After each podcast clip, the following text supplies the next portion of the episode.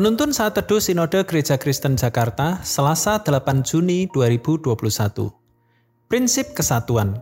Filipi pasal 2 ayat 3 sampai 4. Dengan tidak mencari kepentingan sendiri atau puji-pujian yang sia-sia, sebaliknya hendaklah dengan rendah hati yang seorang menganggap yang lain lebih utama daripada dirinya sendiri, dan janganlah tiap-tiap orang hanya memperhatikan kepentingannya sendiri, tetapi kepentingan orang lain juga.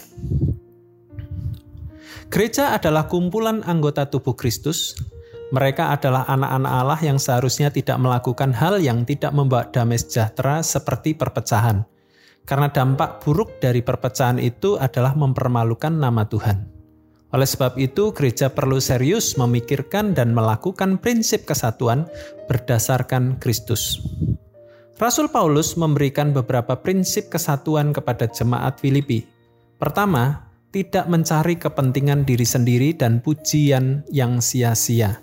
Artinya, tidak menjadikan kepentingan diri sendiri sebagai yang terutama di dalam komunitas jemaat. Yang dipikirkan adalah kepentingan bersama.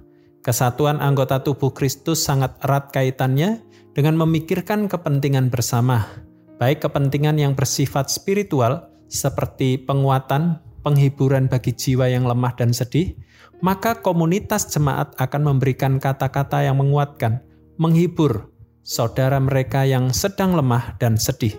Juga pertumbuhan rohani ke arah keserupaan Kristus, maka komunitas jemaat akan memberikan nasihat, ajaran, arahan berdasarkan kebenaran firman Tuhan kepada saudara mereka yang perlu diarahkan dalam pertumbuhan rohani. Selain itu, kepentingan yang bersifat jasmaniah, seperti ada jemaat yang memerlukan bantuan ekonomi, memerlukan pekerjaan, dan sebagainya, maka jemaat akan membantu saudara mereka tersebut. Kedua, rendah hati dan menganggap yang lain lebih utama daripada dirinya sendiri. Artinya, mereka tidak mementingkan, bahkan memaksakan ambisi pribadinya kepada komunitas jemaat, apalagi sampai merasa diri mereka paling hebat dari yang lain mereka berada di dalam komunitas jemaat, siap untuk dilengkapi oleh saudara mereka. Mereka siap untuk menerima arahan, nasihat, masukan dari saudara mereka. Prinsip kesatuan ini juga berlaku bagi komunitas jemaat kita pada masa kini. Kita tidak mencari kepentingan diri sendiri dan pujian yang sia-sia.